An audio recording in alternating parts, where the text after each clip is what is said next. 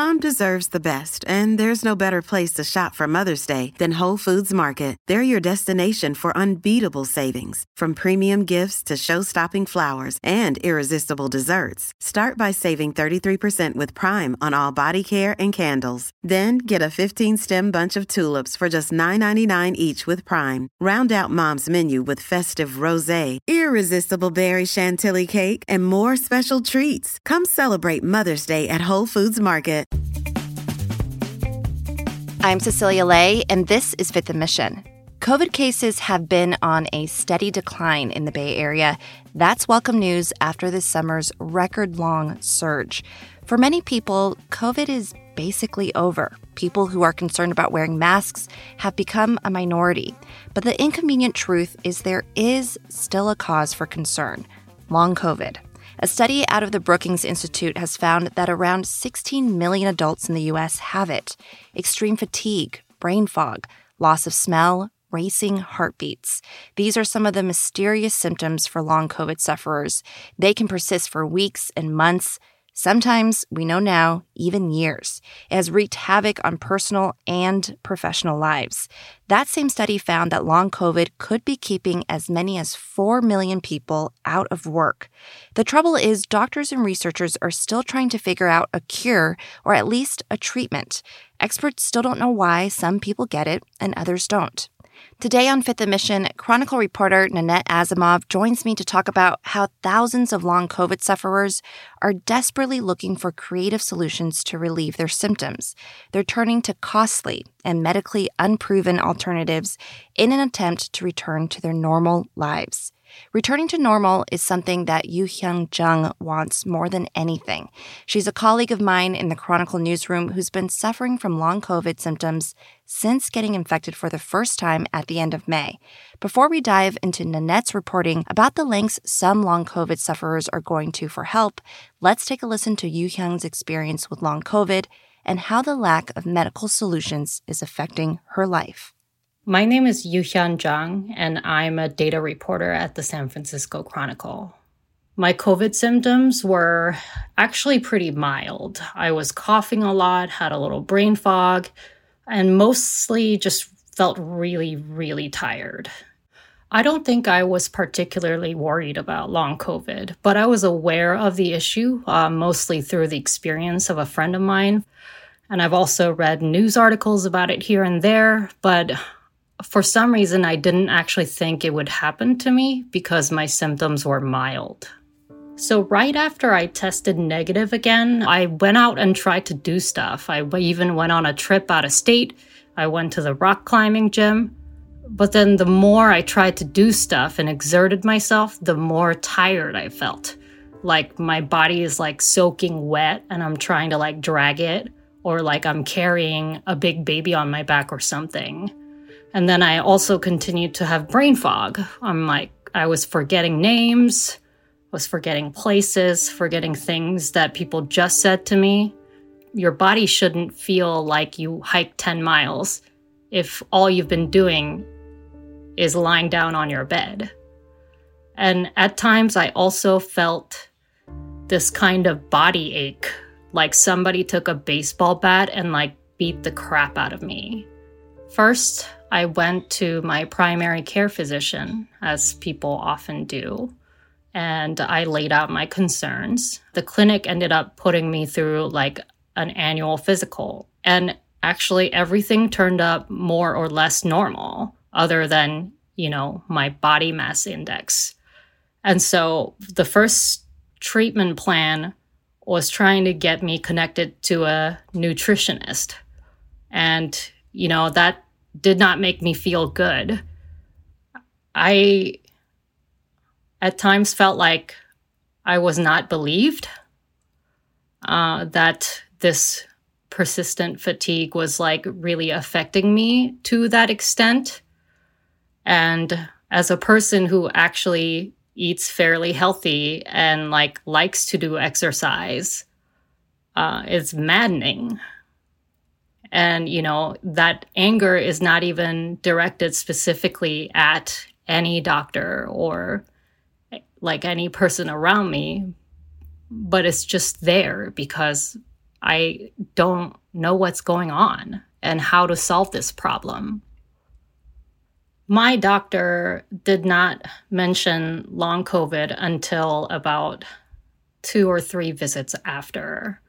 There's definitely reluctance, I think, from people to like say that long COVID is long COVID. I'm definitely questioning like the way that I'm feeling and the fatigue that I'm feeling and the brain fog that I'm feeling because it's hard to find validation by really anyone else other than, you know, a very supportive group of people online who are also going through the same thing. One of the most challenging things about going through this experience is that I felt like no matter what I said or did, some people just didn't believe me. Or they said they believed me, but kept asking prying questions that suggests like the reason might be something else. But trust me, the people who have long COVID have thought a lot about what else it could be. And they've tried to address those things. And they didn't work. This is why we're here.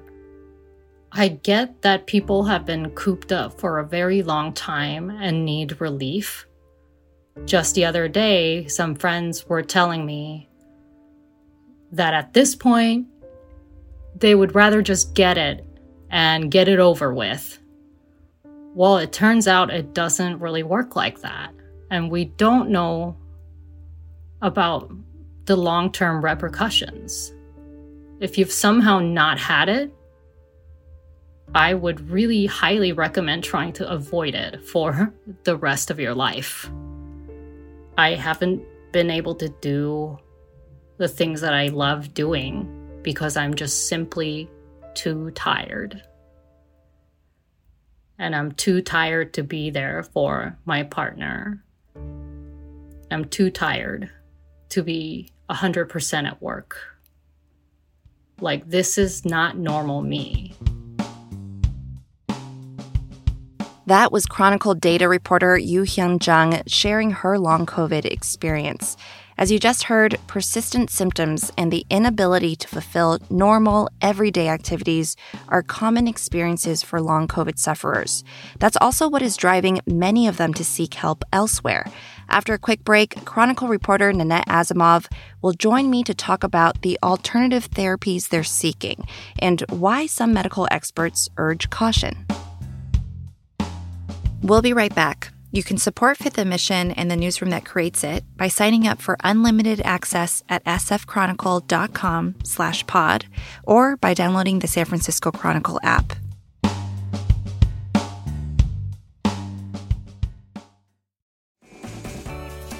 Chronicle reporter Nanette Asimov joins me now to talk about the desperate search for relief by long COVID sufferers – Nanette, we just heard from our Chronicle colleague Yoohyun Jung, who said that her long COVID symptoms weren't validated by her doctors initially. How is the medical community diagnosing long COVID? Is there a singular definition when there's such a wide range of symptoms? There actually is a new definition just agreed in the last year by the World Health Organization that says if you have a variety of symptoms that are not explained by any other cause after you've gotten COVID and your symptoms last for at least two months and are debilitating in some way, chances are you have long COVID. So thousands of people are fitting this definition, but um, the medical community has not always caught up with this. In doctors don't like to be in a position of really not knowing how to help. And researchers are finding that the common denominators may be um, a heightened level of inflammatory response in the body, maybe even tiny, minuscule pieces of the virus remaining in the body, and possibly even microclots. But that's mm. pretty much as far as they've gotten. And most physicians have not really ventured into the treatment realm because they're not sure what to treat. That's why so many patients have gathered together in online communities like Body Politic. They're trying to share information among themselves and figure out what is working for them. And a lot of times they're using in connection with doctors who rely on the patients themselves a lot of times to tell them what they might need. Um, they do off-label medications. Like what kind of medications? Like, you know, a drug that might be approved for narcolepsy could be used to help somebody with long COVID and, you know, correct some symptom that they have, but it might work for you and not work for me. There's drugs for heart ailments that are approved by the FDA for those purposes, but they seem to help some other stray symptom in long COVID or for muscle weakness or even allergies. So it's a big experimentation right now, and that can sometimes lead to some dangerous, not very good ideas, or they haven't been studied by the researchers. And a lot of these alternative treatments are found in long COVID online communities because that's where folks find the biggest sense of support and empathy, right? That's absolutely right. So there's that emotional component to it, but there really is a very practical approach that people with long COVID are, are trying. Like I talked to one woman who, as a symptom of her long COVID, her PMS just went crazy. So she turned to Body Politic, this online forum for long COVID patients. And they said, Oh, we, we know people who have this as a side effect. You need to take the generic form of Pepcid. And so she did. And lo and behold, she said it's the only thing that's helped her. Mm. And we're so used to having doctors, you know, know everything. And we, we go to the doctor and we say, well, what can you do? And we have, and the doctor helps us. This is all too new. It's mm-hmm. all so new. I talked to a woman who had this horrible condition of deep, deep aching pain in her lung, in her right lung. They prescribed inhalers, nothing worked. She went to Costco and there's the, you know, Costco lady selling turmeric in liquid form, extra strength. And so this person went up and said, you know, I, no, I've taken turmeric um, in some pill and it didn't help. She said, you need the extra strength liquid variety. Mm. And so that's what she bought. And she took it according to the, the recommendation of the Costco vendor. she, she felt completely better. So wow. you just never know. I mean, it seems like there's some measure of luck here, right? Just landing on something that could work. And people are really going to great lengths and costs to land on a solution. Tell me about some of those efforts. I mean, some people are spending thousands of dollars to try to find something, right? I talked to a guy who spent a $100,000. So, mm. I mean, you, in a way, you have to be rich, but on the other hand, maybe not being rich might protect you from some of these things. Hyperbaric oxygen, intravenous ozone, herbal toluene, I hesitate to even mention ivermectin because that's a dangerous poison if you take it wrong. It's just that I mention it only because so many people decided to take this horse dewormer, you know, thinking that it was going to help their COVID, but it's not anything people should take. Do these alternatives generally work out for long COVID sufferers? You've mentioned a few that seem to have helped. I have found very few that have worked, but I'm going to mention a, one that a lot of people know about in the Bay Area. And that's not to say that it works because there have not been any studies. And I talked to Bruce Patterson, who's a doctor, and he developed his Patterson protocol and he developed a company to promote this as a um, long COVID cure. And he says 85% of the 30,000 people who have um, signed up for the Patterson Protocol, to use his term, um, get better. So what is the Patterson Protocol? All right. It's basically a one size fits all. They send you a test in the mail and they talk to you and they, um, you know, measure all of your symptoms. But when it comes down to it, you get two drugs. One is an HIV antiviral and the other is a hmm. statin. Mm. The company said, Oh, here, talk to this person. She's very satisfied. And indeed, I talked to a person from Oakland who said, Oh, yes, I, I did that. And boy, I feel so much better. But I talked to somebody who mm-hmm. the company did not um, steer me toward. And he said, Yeah, I gave up on that halfway through because it wasn't helping. So I'm not going to say one way or the other, but that's the point about these things. Um, people don't want to wait until the research comes out. And I can't blame them because they're in, you know, in some cases, agony. What do experts advise long COVID sufferers? What's the best way to approach these kinds of alternatives? One thing that almost every long COVID patient told me was the thing that helped them most is rest.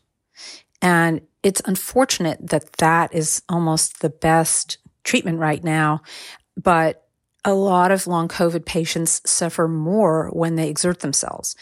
Doctors don't have a solution right now, and they are interested in trying some of these off label medications. And they do have long COVID research labs going on all over the place. There is $1.5 billion in federal funding aimed at researchers all around the country. So it's not like researchers aren't trying or taking it seriously. It just can't go fast enough. And that is the problem. Mm-hmm. But another important thing, I've, I have been covering for this for a long time. And so I've been following some people, uh, who have long COVID from early on and they're, they're somewhat improved. I, you know, talked to a guy who had to walk with a walker. Um, he threw that away after a year. You know, a year sounds like a long time, but he is improved. And some of the people I spoke to, like a guy I, I talked to who tried almost every one of these treatments, you know, the oxygen, um, the Patterson protocol, all of those things and more. He doesn't think any of them helped him, but time helped. Nanette Asimov is a reporter at The Chronicle. Her story about alternative long COVID treatments is online now at sfchronicle.com and on the Chronicle app. I'd like to thank Nanette for being on the show, as well as Yoohyun Jung for sharing her story. This episode was edited by King Kaufman and Gary Baca. A quick note I'll be taking a break for the rest of the week, but I'll be back after Labor Day. Demian Bulwa will be in the host seat in the meantime. Thanks for listening.